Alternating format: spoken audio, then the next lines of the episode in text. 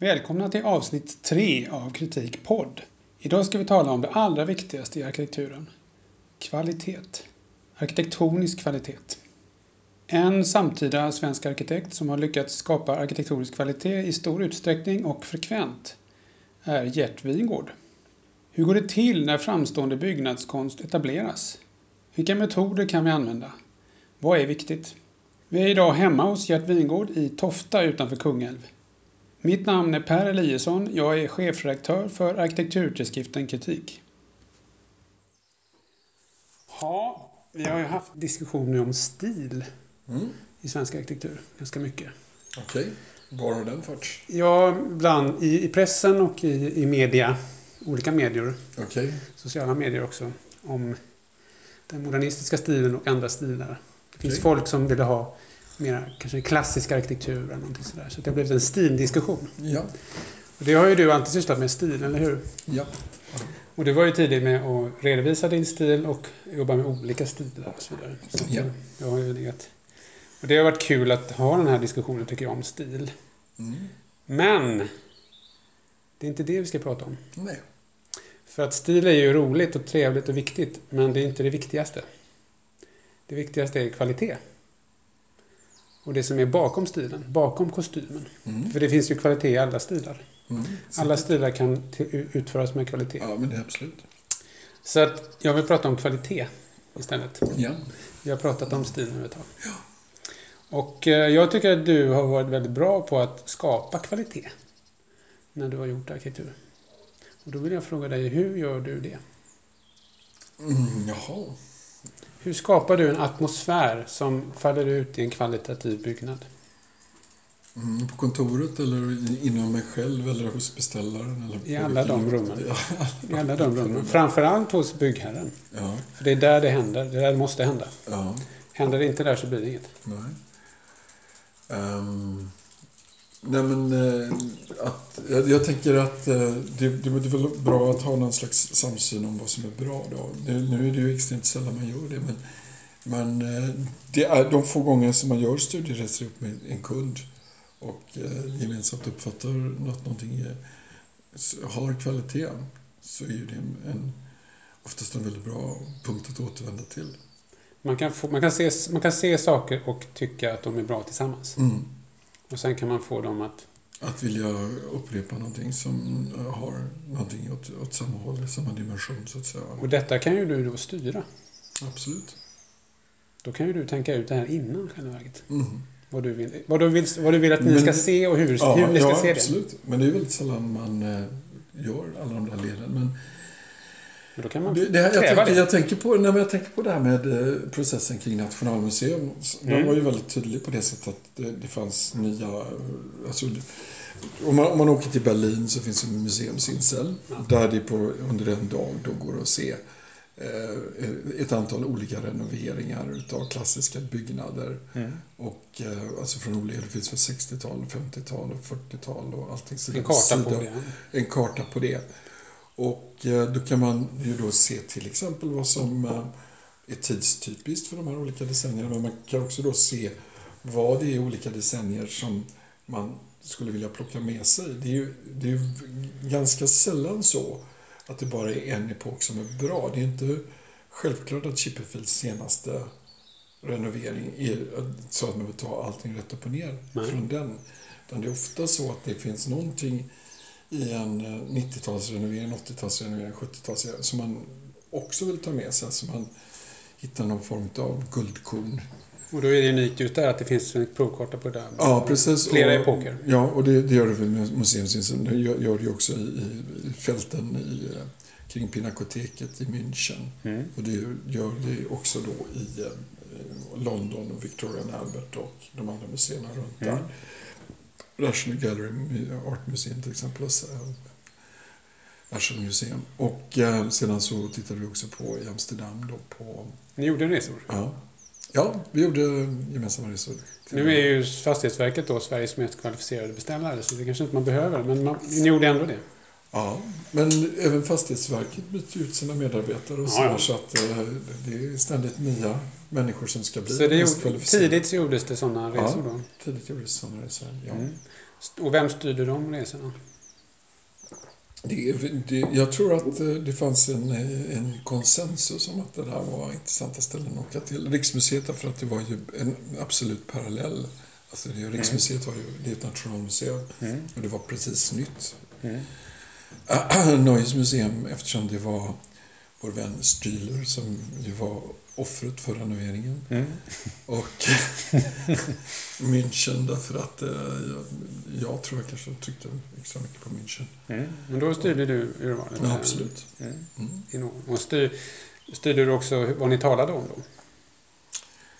Eh, Det tror jag inte. Jag tror att vi alla, alla gick ju med stor upptäckarglädje runt i de här och, och pekade ut olika typer av detaljer. Det blir ju väldigt mycket man tittar på över övervakningskameror och brandsensorer och luftfuktighetsmätare och sånt där perifert. Ja. Man väcker alltid stor förtjusning hos vakterna när man inte Precis, tittar en på grupp, en grupp som går och studerar sådana saker, det är ju speciellt. Ja, Ja, tämligen ointresserad av konst. precis. Det är kanske misstänksamt ut. Vill du flytta den här ruben så jag ser en rörelsedeckare? Så du menar att det var, lite, det var, inte, det var inte så stark agenda då på resan, resorna? Nej, det, nej, jag har aldrig varit med om att det är någon jättestark agenda. När, det, alla resor jag har varit med på så är det faktiskt arkitekten och det är oftast jag själv som styr vad det är vi ska titta Det är ändå på. så? Ja, det var ju så. Mm. Mm, så Det fanns ju arkitekter på beställarledet också. Absolut, och jag menar det finns liksom ingen motsättning och när jag säger att vi åker, men det var jag och Erik Wikerståle och Mm. Josefin Larsson. Jag menar, det var, vi tyckte ju alla ungefär samma, så det är liksom samma glädje att hitta en dold. Hur, hur, stor grupp var det då som åkte? Nej, men jag, som jag minns det så var det väl en fyra, fem stycken sådär. Det är behändigt. Ja. Så det är en sak då att man hittar en gemensam referensram Mm. och eh, man önskar samma saker. Ja, precis. Det, Och, och det ska man och tidigt. också det här då att man faktiskt är överens om vad, vad det är man har nått upp till och vad man inte riktigt har lyckats med, så att säga. I analysen sen, ja. Ja. Och Att man följer upp detta. Nej, men jag menar, det stannar ju inte vid att man tittar på det senaste och säger det här, det här vill Ja, du menar objekten? kopiera. Ja. Analysera objekten. Utan att det är det liksom... Jag uppfattar nästan alltid som när man är ute och tittar på saker och ting att man tycker att, att det är goda steg på väg mot någonting men det är inte målet i sig. Nej, Alltså det är, det är inte för att kopiera det man tittar på nej. Utan, utan för att ta det som ett, ett trappsteg som man kan utveckla sig vidare ifrån. angreppssätt och metoder. Precis, Mm. precis. Nej, men jag tänker också när vi med Liljevalchs eh, gjorde ju en liknande resa Mm. först med vad det nu var, något kulturborgarråd och museichefen. Politiken, ja. Och, ja, men liksom ganska brett. Och åkte runt och tittade på framförallt då schweizisk eh, modern småskaliga museer, alltså Gerson Guillet och Mm. Privata också då. Ja, nej, men Gerson Guillet har ju ritat i Alpenceller till exempel, Mm. ett ganska litet museum och i Davos, ett annat ganska litet. Och sen Peter Zumthor då var i Bregenz och i Kor och Men vem initierade de resorna i det fallet? Var det du också? jag också. Ja. Ja. Men det var ju, och det, eftersom vi föreslår ett betonghus med överljus och Mm. man i Schweiz hade byggt ett antal betonghus med överljus så hade det ju inte så konstigt att åka och titta är på är betonghus med överljus. Och då, då kom vi ju, liksom, om, vi, om vi besöker då tio museer så är det ju fyra där vi tycker det finns saker att Mm. iaktta och föra vidare. Och då åkte vi sen med en ännu större grupp då. Ah. Utav konstruktörer och ventilationstekniker Okej, och sånt kon-. Och teknikkonsulter projekt- också i Ja, detta? absolut. Och Det är ju liksom ovanligt. sprang ner i, i som Tors Bregensmuseums fläktrum och tittade på Ja, för de fick titta på sina lösningar. Ja. Ja, men vi alla då. Va? Och det var också väldigt roligt att liksom se svenska ventilationstekniker då bli överraskat förtjusta över schweizare va? som de liksom inte höll så hög. Ja, men det finns ju ibland i svensk teknikvärld att vi är bäst i världen. Mm. Det finns inget att lära från någon annan. Nej. så står de och häpnar och förundras och gläds. Men har det hänt sådär. ofta i, ditt, i din erfarenhet att även teknikkonsulter har varit med på resor på Mm, det sättet? ja. Det har, och du har initierat det också? Ja, det- det- Jag vill inte liksom ta. I det här fallet har jag gjort det, men tidigare så har jag nog känt att jag har varit projektledare. Jag, jag, tänker, jag är ju väldigt fostrad av den här processen i AstraZeneca som jag Ja, hade. det var din skola? Min skola var 89 och 95. Och det var en teknisk projektledare, en ingenjör, som initierade Mm. allting där. Ja, det. Och jag var den enda arkitekten alltid. Mm. Det fanns ju naturligtvis en efterfrågan. Vad, vad har du som arkitekt att tillföra? Vad ska vi titta på? Men Mm. det fanns ju alltid drivet att titta på hur är det, hur är det gjort, alltså det tekniskt praktiska genomförandet. Och hur det ska förvaltas. Förvaltningsdimension, absolut. Ja. Mm. Vad, hette han, vad hette han nu Mats Nordén. Just det, han. var med där. Ja, men det är ju liksom, eh, det är ju intressant att se att merparten av Tada och Andas eh, vad heter det, betongbyggnader är insmorda i silikon för att de ska åldras väl. Mm. Ehm, Så silikon kan förstärka även saker som inte är kroppsfunktioner, kroppsdelar, Mhm. utan även betong, flerkantighet. Och du menar att det är något positivt att man måste göra det då? Nej, men det är ju ett vattenavstötande medel Ja. framförallt. Va? Och eh, vatten och alger är inte alltid det som får betong att framstå som det bästa av material. Nej. Men hur förvaltar man det då, den här, den här gemensamma erfarenheten, upplevelsen man har Nej, men fått? den, den blir ju ganska stark då av att saker och ting faktiskt har varit möjliga att göra. Mm. Men vi, Man har tyckt om saker tillsammans? ja, precis.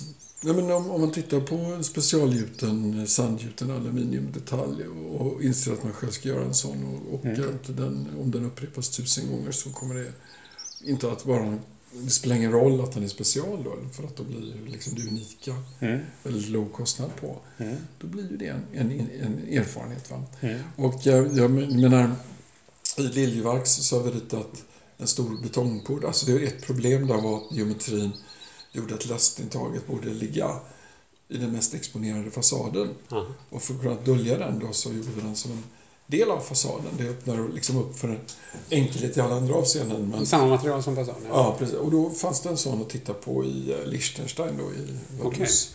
Och det, är det är klart att det skapar en trovärdighet kring lösningen. Då. Mm. Man, har, man har sett det? Man har sett den och man har pratat med de som underhåller den. Och ja, den, den, dörren går fortfarande upp efter tio år och, och sådär. Sådana aspekter. Men då övertygar man ju då? Ja, på, då övertygar på, man på, ett, om på ett språk som folk förstår? Absolut. Olika folk behöver ju olika språk. Absolut, så är Mm. det.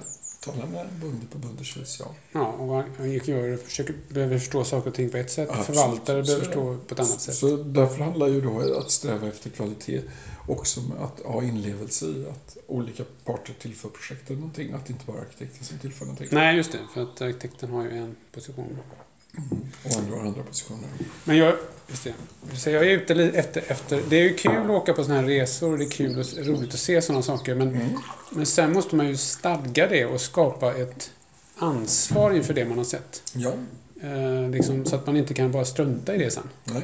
Hur, hur tänker du att man ska göra det? Och väldigt bra är ju om det är samma människor som är med i hela processen. Kontinuitet. svår- Kontinuitet är fantastiskt bra. Va? Och det finns ju organisationer som är uppbyggda på att inte ha kontinuitet. Just det, som byta. systematiskt inte gör det. Ja, precis. Och det är ju en, det är en, det är en väldigt intressant form av organisering. För att det är att bygga upp kunskap och sen rasera den, bygga upp kunskap och sen rasera den. Och det brukar ju vara dippar i nästan alla sådana processer. Det är ju som Stalin som avrättar alla jordbrukare och liksom lite glatt nog senare så konstaterar man att det blir hungersnöd. Det är ju, Ja. ja, ja, historien har lärt sig den dyra vägen många gånger. Mm. Men det finns de som, ja, det finns de som medvetet gör att de bryter ner kontinuitet av olika skäl. Precis. För att jag är ute efter liksom att man ska på något sätt, inte konkret, men man upprättar någon slags kontrakt eller överenskommelse om det här man har sett. Mm. Så att man inte struntar i det sen. Mm. Men det kanske inte gör så, så starkt, men ändå, det lever ändå vidare. Mm. För det är ju det som är, om det ska Mm, landa... nej, men absolut. Och, och sedan så... Um, um, jag tänker att man många gånger... Man måste ju vara överens om att det är en stor kvalitet. Det man, Just det, varför ska vi göra detta? Varför ska vi göra detta? Precis. Och, Men det är du som, du som matar dem med det då, eller? Ja, det kanske det är. Jag tänker att det... Formulera det. Ja. Jag kan inte säga att jag upplever att det är jag som matar det, utan jag, jag upplever att vi tillsammans får ett slags konsensus kring att det är det viktiga. Det är, Mm. ja. Men då Det- måste det- man ju argumentera på, på olika sätt för det. Ja, och det är därför det är bra att liksom bottna i gemensamma upplevelser, i gemensamma aha-upplevelser av att det här är faktiskt är bra. Ja, det är de starkaste argumenten. Ja. De upplevelser man har. Jag, kan, eh, jag tänker bara på, eh, eftersom vi snuddade vid det, jag berättade att Nobis var publicerat i New York Times Mm. och så är det en person i Los Angeles som har köpt ett slott i Frankrike och tycker att anslaget som vi gör i den här inredningen är intressant. Hotellinredning i Köpenhamn. Ja, och då tar han och gör sig besväret att åka till det hotellet och bo där några nätter för att förvissa sig om att, För att uppleva det lite. att uppleva det. Och när han då sen kommer och formulerar en uppdrag för oss då, har, då är han ju väldigt väl medveten om vad vi eventuellt kan tillföra eller inte. Mm. Jag vet inte varför det slog mig detta, men det, det, det, det är liksom det är någon slags Jo, men där gör den upplevelse det av, själv. Ja, men det, det är en djup upplevelse vad en kvalitet är då. Och jag tänker att väldigt, väldigt mycket arkitektur upplevs ju tyvärr inte på platsen utan genom tidskrifter och bilder och, och annat sånt där då som ju oftast då fastnar vid eh, till, väldigt ytliga tillfälliga saker. Vissa aspekter. Allting går ju inte att visa i bild. Jag tänker, nej, men jag tänker det, det är, eh, jag, jag kan, eh, ordet highline används väldigt ofta när man, Highline. utav olika stadsplanerare och politiker och sådär. Mm. Och ba- bara för att man i en absolut parklös del utav en storstad råkar anlägga en park på en infrastruktur som finns där och det blir en framgång innebär inte att man i landskap där det finns väldigt mycket mark att lägga, anlägga parken på mark når framgång genom att lyfta upp den 5-10 meter. Nej. Det- Och det, det menar jag, det är en väldigt ytlig analys Mm. när man säger att ja, vi behöver en highline här. Mm. Ehm, som jag har hört hävdas nu i ett antal olika projekt att Okej. vi, vi behöver en highline. Mm. När man i själva verket vill, ropa att ni- ni ska absolut inte lyfta upp parken. Ja, men då får man tolka det behovet då. Ja, men det, det, men det där liksom en, en bild är så vacker på något sätt. Det, det är vackert med det här avgränsade landskapet på den här bron så att säga. Så att, eh, Mm. Och de här bilderna är vi med och skapar själva, så de får vi tänka på. Absolut, men det är, det är någon slags djupare förståelse man ändå är ute efter. Mm. Men då har vi etablerat ett någon slags mål och vi har haft lite gemensamma upplevelser som varit fina, Ja, som vi ska arbeta emot. ja. Och sen så går vi in i processen, den konkreta processen. Hur bevakar vi och hur förädlar vi det här då till kvalitet? Ja, men sedan så... Nästan alla, alla projekt utsätts ju för någon form av järnbad där det också finns en ekonomi då. Mm. Kalkylen kommer in. kalkylen kommer in. Mm. Och då, då blir det ju oftast att man måste skärpa hur det blir möjligt att genomföra. Mm. Och då börjar man väl att lägga sig nära olika yrkesgrupper som förstår saker och ting. Och det är ju bra då, och de har varit med tidigare också då, som du sa. Ja, det, så är det naturligtvis. Så. Men jag menar, det, det, det är ju, om man ska göra en rörlig betongväg så är det ju väldigt bra att man kan sätta dem som faktiskt ska gjuta det i förbindelse med de som har gjort jobbet en gång. Mm. Och det är ju förutsättningen för att få en kalkyl då, som Mm. är rimlig. Och det, då kanske också kan finnas idéer om vad man borde göra på ett enklare sätt och vad man måste faktiskt göra på ett dyrare sätt. I det här fallet, ja. ja. Mm. Och min erfarenhet är ju då att om man liksom eh, väger alla de där kostnaderna för och emot varandra så, så kommer man ändå ett, att hamna inom en rimlig kalkyl också. Men det finns ju, eh, det finns ju processer där bara kalkylen är intressant. Då, då är ju det i det här läget man oftast blir av med alla kvaliteter. Mm. Hur ska man motverka det även i ett sånt Men projekt? man måste ju då argumentera, det måste ju finnas eh, Goda argument. goda argument. Ja. Goda argument. Och de kan, om den här, till exempel den här gemensamma, eh, gemensamma upplevelsen inte finns, Ja. då måste man ha väldigt starka argument som är eh, eh, kopplade från den. ja, Och hur ska de se ut? ingen aning faktiskt. Men Tekniska, ekonomiska då, ja. med aspekter som tilltalar den som man ska Nej, men- övertyga. Min erfarenhet är åtminstone att människor faktiskt lyssnar till argument. Rätt, Goda argument. Goda argument, ja. Mm. Rätt, och goda argument är ju nästan alltid rationella argument. Eh, Ja, vi kan... I vår ingenjörskultur, ja. Ja, precis. Mm. precis. Även där är det rätt kul eftersom jag har jobbat nu lite grann mot en fransk beställargrupp, uh, Unibail Rodamco då, som uh, gör köpcentra och sånt där. Mm. Eh, och när de skulle göra Mall of Scandinavia Mm. så anställde de ju eh, svenska ingenjörsmänniskor, alltså från Skanska och andra Ja. typen av organisationer. Och vi gjorde ett koncept för Mall of Scandinavia med fyra olika avtryck på de fyra olika elementen, eld, vatten och ja, Mhm. hur, Mm. hur spännande som helst. Ja. Och eh, då så åkte vi till Paris med det där och då, då var man väldigt noga med att vi skulle presentera eh, det, det atrium som handlar om jorden först, för det var väldigt handfast på många olika sätt Mm. eh, och väldigt byggbart, väldigt, väldigt förståeligt Aha. för de svenska teknikerna. Mm. Däremot så hade vi gjort någonting kring vind Där vi hade liksom gestaltat det med någon slags spiralgeometri som liknade någon slags tornado. Det var mycket dubbelkrökta former. Och Mm. det, var, det, såg väldigt, det såg väldigt svårbyggt ut tyckte våra svenska tekniker. Mm. Och eh, liksom, när vi då gjorde det så presenterade vi det det sista. Och då, fransmännen de, eh, de hade varit väldigt bekymrade men lät oss prata till punkt på något sätt. Va? Och sen när de sen skulle sammanfatta det hela så sa de att ja, nej men det, vi, vi, eh, det var väldigt skönt att ni presenterade det här med vinden för det var, det var komplicerat och vi förstod precis hur konceptet hängde ihop och det kommer bli assvårt att genomföra men det köper vi 100%. C'est magnifique, c'est compliqué. Men de här första, det kändes ju inte som någon poesi alls. Det var ju bara byggnadskonst. Hade ni ingen idé eller? Och det var ju väldigt, väldigt... Var Skanska med och hör, lyssna Ja. på detta? Nu säger jag, de, det är Skanska inte involverade i projektet, men det var människor som var rekryterade från Skanska i den bakgrunden. Mm. Det var Peab som kom och bygga det sen. Ja. Och då, lite längre fram, så, så när vi lärde känna de här fransmännen så sa de det att alltså, den franska Beaux-Arts-traditionen, den är väldigt mycket att man, man gör en lösning för, utifrån hela sin kunskap. Det är vad vi kallar en intuitiv lösning. Mm. Till exempel att en spiral symboliserar, en, en vidgande spiral, det symboliserar vind. Det, Ja. det kan man intuitivt förstå. Och, och då, då bestämmer vi oss för det. Det är bra. Och sen när vi har bestämt oss för att det är bra, sen börjar vår kritik utav den här idén så att vi verkligen inte gör den på ett för komplicerat sätt eller någonting annat. Utan Måste vara Liksom- möjligt. det, allting är möjligt, det är bara en fråga om intelligens att genomföra det komplet. Det, det, liksom, Mm. det andra är bara en arbetsseger. Men den tyska traditionen den är att analysera allt sammans för att sen försöka ta en syntes av det hela. Men det kan nästan aldrig någon verkshöjd.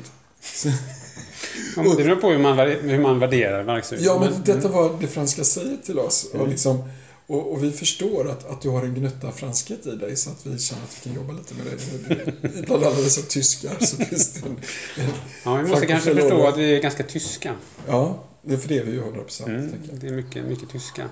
Men det här var också människor som jobbar med kommersiella miljöer och då är Ja. allt sånt här väldigt viktigt också. Absolut. Att det är liksom tilltalande och att det är kommersiellt. också. Absolut. Men det är därför, det är därför den, kanske därför den kommersiella arkitekturen är intressant då, för att den måste vara så effektiv och Ja, bra på det sättet. ja På ett sinnligt sätt och på ett uh, känslomässigt sätt kanske. absolut.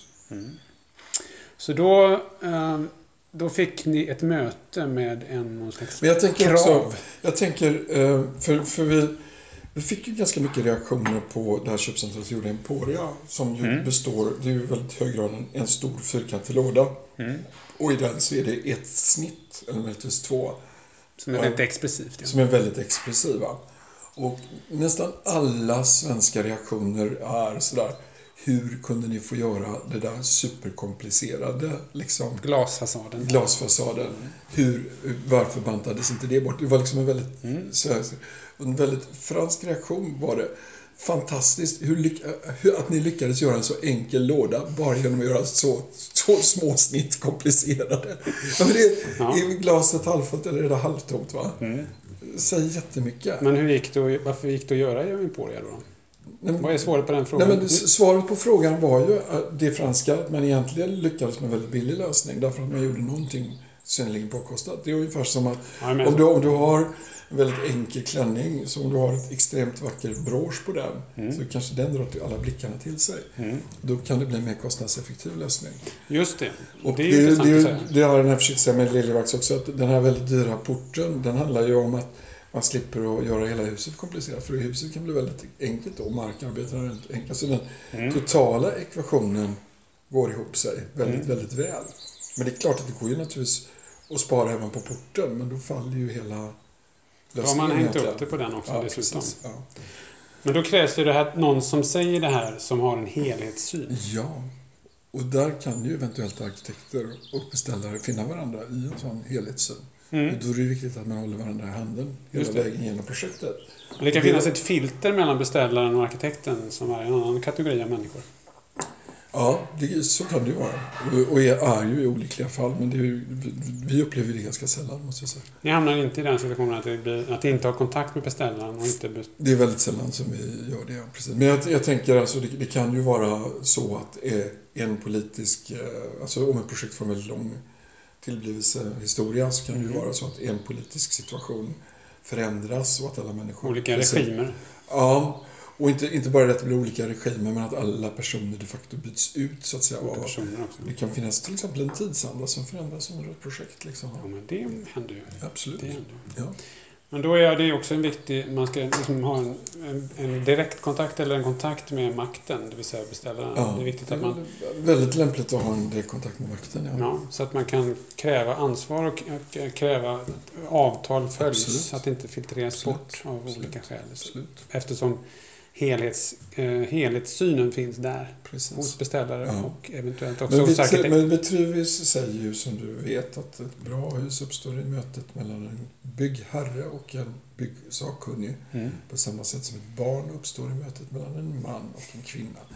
Mm. Bägge två är lika viktiga för barnets karaktär eller husets Ja, förmåga att ta sig fram. Och det är klart att det finns ju situationer när mannen har mycket kort närvaro i barnets Mm. Liv. Men det kanske lyckligaste situationen är när både man och kvinna tar ett gemensamt ansvar för det här barnet och förvaltar och lyfter det fram till mogenhet Ja, och färdigställande. Ri- Rikedom och kvalitet. Precis. Jag kanske inte ska prata om kvalitet när det gäller människor, men Varför inte? Ja, ja. Men eh, då har vi kommit en bit i processen. Då har vi förankrat vissa kvaliteter som vi vill uppnå. Så har Ja. vi utsätts något för en prövning av dem. Ja. Det är ju självklart att man gör det. Att man prövas och man kalkyleras. Ja. Eh, Men sen, och sen ska det också genomföras det här. ja. Det är också en fas. Vad händer i den fasen? Eh, om, om det finns harmoni mellan byggare och byggherre. Vi kan förutsätta det. Ja, ja, men då är det ju ett kärleksfullt insörplande av den kunskap som har byggts upp i projektet. Men det uppstår ju problem oftast. Var då någonstans? Det kan vara en miss i kalkylen, en miss i arkitektens handlingar. Det kan uppstå någonting på byggplatsen. Det har aldrig hänt. Okej, då avslutar vi här. Ja, men det... Men det, Det tillhör ju byggprocessen. Ja, nej, men vad jag menar är att de missarna de tenderar ju att gå åt bägge hållen hela tiden. Så Mm. Men de uppstår balans. oftast. De Alltid. uppstår. Och då gäller det ju att ha ett sånt klimat då, så att det Mm. är ett givande tagande. Mm. Och man, också, man anlitar varandra. Ja, man litar på varandra. Man litar mer, på varandra. Mer litar än anlitar. Men det är ju intressant. Förtroende då Ja, måste finnas. det måste Måste finnas. skapas. Jag tycker att man skapar Mm. förtroende. Det Jag finns inte av sig Nej. själv. Och det vara, måste ju vara ömsesidigt annars Precis. det kränger det. Och då är det ju naturligtvis trevligt med processer som är långsamma eller som har tar tid. Alltså, om man kan ju bygga upp ett förtroende i ett projekt och man sen får fortsätta och göra ytterligare ett projekt och ytterligare Mm. ett så kan ju det där. Men i det enskilda projektet, proce- processen, så måste man också skapa Absolut. Förtroende, och vad innebär det i, när man bygger ett hus? Att man har förtroende på varandra? Hur, hur Men det är, faller det, det det, ut? det, är hela det, här- det är ju en kunskapsresa och Mm. det, den är ju inte fysisk att man förflyttar sig utan det är ju att man mentalt börjar förstå Mm. hur man kan göra olika saker. Och vem man ska fråga? Och vem man ska fråga och ge olika svar och att man då inte bara stjälper varandra utan hjälper varandra. Att man, Mm. eh, ja, Men så, är- för så är ju oftast inte atmosfären i min erfarenhet i byggsvängen. Det är mycket konkurrens och man försöker sätta åt varandra för att göra fel. Ja, jag, jag, jag, delar ju inte den bilden. Du har inte sett det så mycket? Nej, men jag, jag, det, finns, det finns sådant. Vi har alla råkat ut för 30-åriga projektledare som tror Mm. att de kan hela världen och det, det skapar mycket problem. Mm. Men det är ju det är inte, det är inte, det är inte, det är inte något generellt. Jag, jag, uppfattar att nästan alla vill hjälpas åt och komma åt och det finns väldigt lite utav att sätta åt och luras och så vidare. Du har inte upp- upplevt det så mycket med sådana här, att man, jag inte. att man eh, Nej. försöker peka finger också. Den, Nej. den har gjort fel Nej. i det här fallet. Nej. Och så vidare. Nej. För att det, det, det, är ju inte ett förtroende Nej, men jag, det, jag tycker det är en nidbild att det är på det viset. Mm. Det vore bra om det vore så. Men det, har du erfarenhet av att det är på ett annat sätt? Ja, jag kan se det. Men det beror lite på vilken typ av projekt man arbetar i och vilken typ av... eh, Men vi jobbar ju i alla typer av projekt, alltså med hårda kostnadsstyrningar och Även stora infrastrukturprojekt och sådär. eh, ja, det, det tycker jag att vi kan säga att vi... Ja, men, men alltså, det, ja, Mm. Men det handlar ju om att få tag i bra eh, miljöer och bra beställare att Mm. arbeta med. Och det var ju du också tidig med när du valde Absolut. ut några stycken på 90-talet som du ville Jag jobba med. vill inte berömma mig av att ha valt ut dem, men jag har varit med i processer där jag Jo, men du hade en önskan och en idé om vad, vad du ville göra och med vilka. Jajamän. Och sen efter det kanske det har något, någon mån genererat sig själva att du har skapat fler bra beställare som har Mm. Men det är sig mer till- tillfälligheter än förtjänst. Ja, det har inte varit så medvetet menar du? Det skulle jag vilja säga. Mm. Det är lätt att vara medveten på sådär generellt plan. Jag, Ja. jag vill lyckas, men sen så är det massa Det räcker inte, men jag menar... Nej, men jag bara menar, det, det är väl ungefär på den nivån, tänker jag. Mm. Men det är också, jag tror att det är lite självgenererande att liksom, det sprider sig och... och Men jag tror att liksom en, en god handelsman får ju alla att känna att man har gjort en bra affär. Va? Oavsett om man har gjort det eller inte. Ja. Absolut. Men det, är- det är inte fel om, man också, om det är en god affär för bägge parter. Det är det långsiktiga, Ja, så att de kommer tillbaka. Precis. Och den insikten är väl bra att ta tidigt med sig. Mm, det. kanske haft nu. Men, då, ja, men då ska man också tänka på det. Mm. Att, man upp, att, man ska, att man syftar till att uppnå det. Ja. Vi har ju ett säg på kontoret att vi ska ge våra kunder vad de inte visste att de ville ha. precis. Och vad jag menar med det är ju att de faktiskt måste vilja ha den där extra, vilja ha den där extra kvaliteten som vi Också, ja. eventuellt kan tillföra. Är det bara vi som vill ha den så är det av begränsat värde. Men Just det. om kunden också inser att det faktiskt var det den verkligen ville, då är det bra. Och det, det behovet kan man också vara med och skapa då. Absolut. Som vi sa i början. Absolut. Där, att Genom att sätta ett finger på att ja, det kan vara så här bra. man tolkar önskningarna Precis. finns. Ja. Mm. Men nu är vi inne i byggprocessen då och har stött på lite problem kanske. Men vi har löst dem eftersom vi har någon slags samsyn och förtroende för varandra. Precis. Och det har vi grundlagt tidigt då. Mm. Och en beredvillighet att gå varandra till mötes, så att säga. Ja. Men eh, vad händer om vi, vi upptäcker att vi har eh, tänkt fel från början? Eller i mitten? Mm. För det händer Du ju. menar att man, eh, man skulle ritat entrén på andra sidan av huset? Ja, vi, tänkte, man- vi var överens om en sak men den var inte så bra. Ja, jag, jag, jag, jag, tolkar det på det sättet att vi, vi, eh, jag som arkitekt kommer fram till att jag har gjort något fundamentalt fel. Det kan vara beställaren också. Ja, det, jag vet inte riktigt vad det skulle vara. Oavsett vem som kom på. Jag bara tänker, om det nu skulle vara så illa så att man tycker att entrén skulle ligga på andra sidan huset så är det ju antagligen väldigt svårt att flytta den. Mm. Så då får man väl bita i det sura äpplet. Men det kan vara värt det att göra det. Det går att göra nu men det går inte att göra sen. Mm. Jag har inte varit med om just den situationen. Det, har du säkert. Nej, nej, men inte, nej, inte så, så du formulerar frågan. Tänker jag. För jag tycker liksom så här. För jag, vad jag Ja, menar med men- detta ja. är att, att det, det här är ett hot mot det kvalitativa projektet. Att man, upp, att man upptäcker ett fel Mm. som man bestämt sig för. Så man tänker att det här kommer inte leda till kvalitet. Vi trodde det. Ja. Det kommer inte göra det. Det är också, det är ju inte, det är ju inte självklart att man har rätt då från början eller mitt. Eh, nej, nej, men jag, jag, jag, jag, jag bara försöker hitta liksom, För det här- när uppstår en sån situation. För att, jag, jag, jag menar, jag tycker man, man kan ju någon gång liksom komma på och säga att det, men var det verkligen rätt, rätt att vända huset åt det hållet? Ja. Men det är ju så fundamentalt så det enda alternativet är liksom på något sätt pausera alltsammans i tre år ett. Ja, men det, Och kanske det är, är ju inte en realistisk möjlighet. nej, det är kanske lite Så drastiskt får man liksom- Men det kan, vara, det kan vara ett fönster, det kan vara en komposition, en fasad och det kan vara ett rum Ja. som, som ska vara på ett annorlunda sätt som vi Ja. upptäcker. Det kan också vara förutsättningar menar, som ändras. är, är det möjligt då att förändra det och att det blir en ekonomisk smäll för oss, då får vi väl göra det, tycker jag. Men då måste det krävas lite utrymme Ja, för sånt. Tid och pengar för, att, för att eh, göra om. ja, Eller för att, och då kanske man måste tänka på det alla från början också, att det ska finnas utrymme för att tänka om i Ja. processen. mm, det är väl i och för sig bra. För att- Det gör det ju väldigt sällan. Det finns. Nej. Å andra sidan kan man säga att det är, ju, det är ju inte speciellt många byggprocesser som är speciellt snabba. Alltså jag tänker ju i termer av att vi genomför hus som vi ritade för 15 år sedan eller sådär. Nej. Och de, nästan inga hus Det är oftast genomförs ju... Ja, det, det, finns, det finns ju väldigt ofta väldigt gott om tid att reflektera. Okej, då Så upplever man- som att det inte är så bråttom ofta.